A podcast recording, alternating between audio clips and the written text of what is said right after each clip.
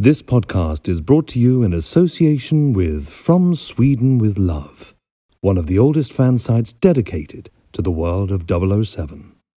Online since 2004 and also on Facebook, Twitter, and Instagram. Why not check them out today? James Bond 007.se. Nobody does it better. or as they say in Stockholm these days, Ingen gör det bättre.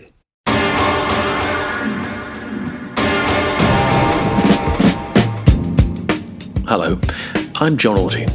I'm a stunt historian, author, broadcaster, and producer, and the man behind Behind the Stunts on Facebook, Twitter, and Instagram. Welcome to this episode and a series of podcasts dedicated the action stunts in the James Bond movies. My new book, Ever Heard of Evel Knievel, is the definitive guide to everything action packed in the film series. It looks at the stunts, the performers, the coordinators, and the stories behind these incredible moments captured on film. You'll hear clips from some of the interviews that have been undertaken over the years, uh, where applicable, and sound clips from the movies themselves. The book, podcast, and YouTube series are also to be used as educational tools to learn from and to wonder at.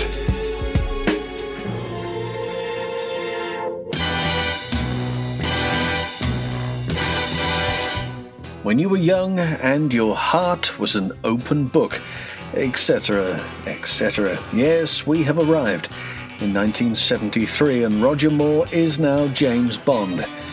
These are indeed great times.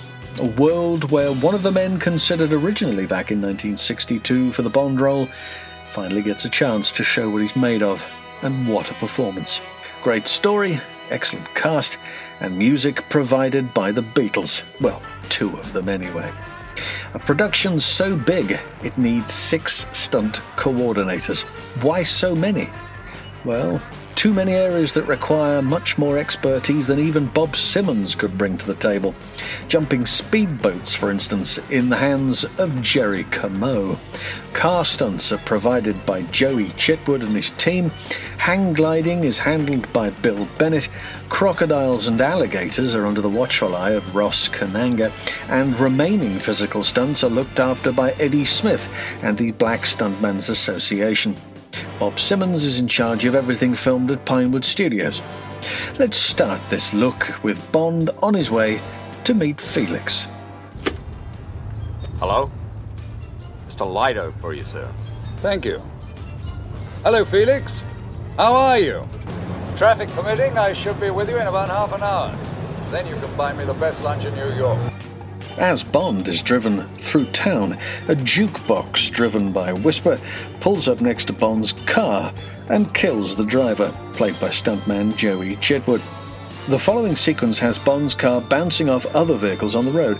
Originally, he pitched an idea to Guy Hamilton that he could do the gag with Roger Moore in the back.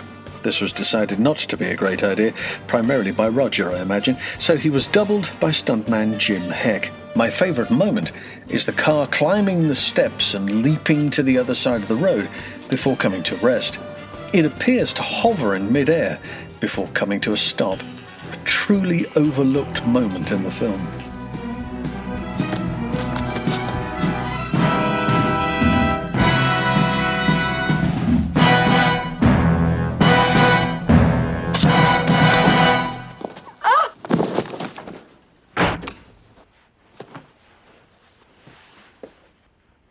Mrs. Bond, I presume?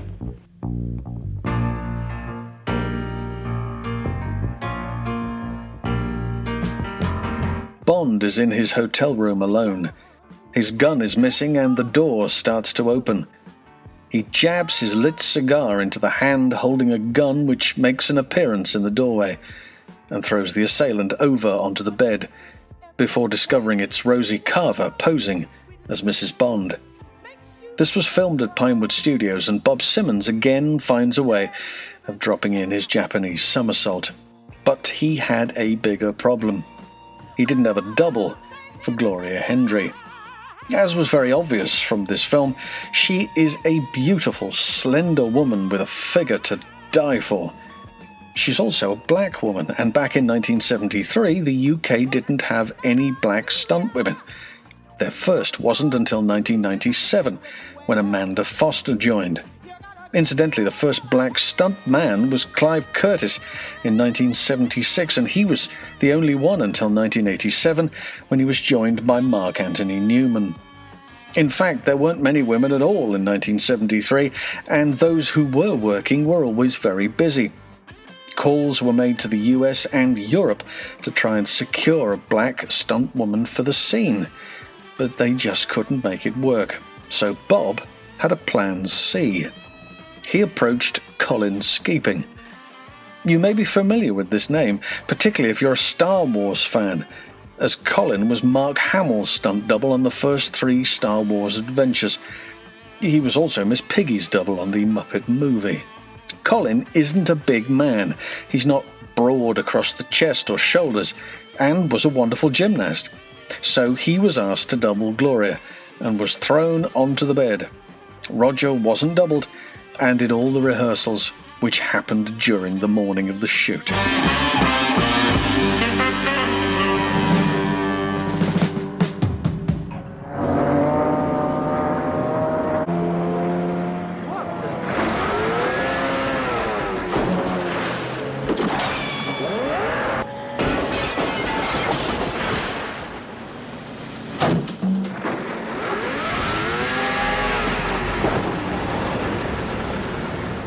Everyone knows about the incredible speedboat jump during the Bayou chase, but if you look closely, they appear to be a couple of health and safety issues.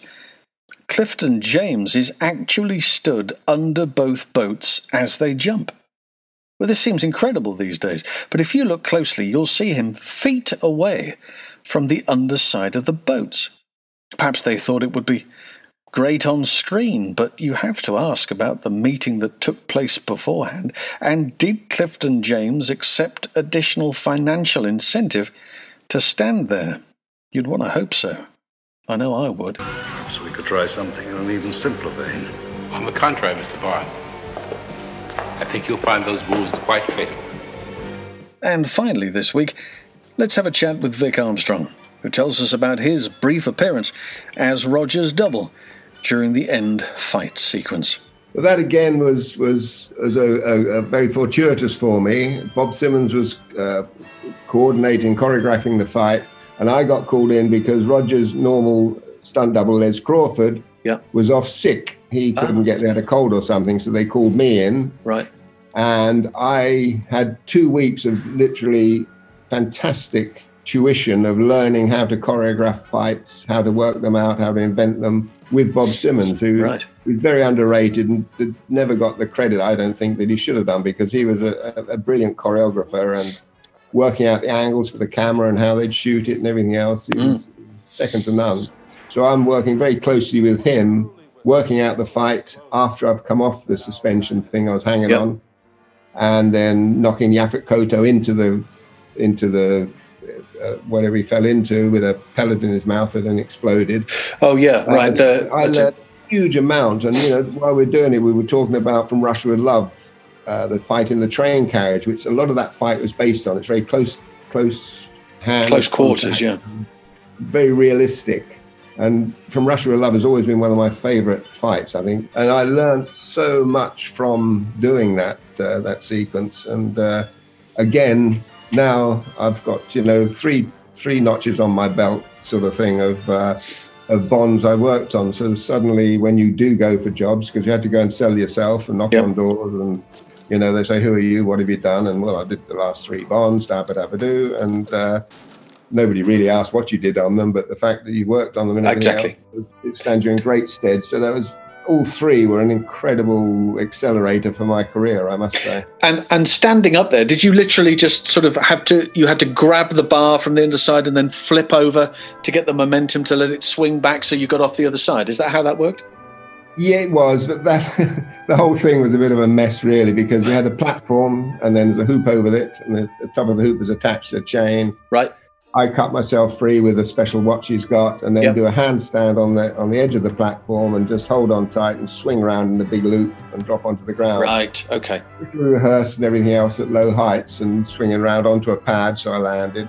When we came to shoot it, we were then eight feet off the ground, wherever it was, and I did the the, the, the jump, or at least the, the, the, movement, Yeah. and as my weight came down on on full force, because there were no pads underneath me, it was just my weight. Obviously, accelerates your weight, exaggerates your weight. The whole platform bent and shifted, so I dropped Oh. another sort of 18 inches and smashed into the ground with my heels Oh. and really, really busted them up badly and bruised them. I, I couldn't literally walk, you know. It was the end of the day and the, and, and the take, and we did it. And I, I literally went to the bathroom and got loads of tissue paper and rolled them up, put them under my instep because I couldn't, my heels couldn't touch the ground. They're so Couldn't put them down. Wow. Certainly bruised. It's what they call guardsman heel. Right. I couldn't even go upstairs. I had to go up on my hands and knees on the stairs. But no, I came back to work the next day with my my insteps padded up to the eyeballs with uh, paper so my heels didn't touch the ground and uh, full of painkillers. And we carried on and did the fight. Thank God I didn't have to do this, the jump again. And uh, I was going to say that's it. You've got to, yeah. you learn there that you have to rehearse, rehearse, rehearse, even down to the very last detail of it was just the fact we did it that much higher off the ground where the weight became more apparent. Don't forget to subscribe and check out the episodes on the Behind the Stunts YouTube channel. Until next time, bye bye for now.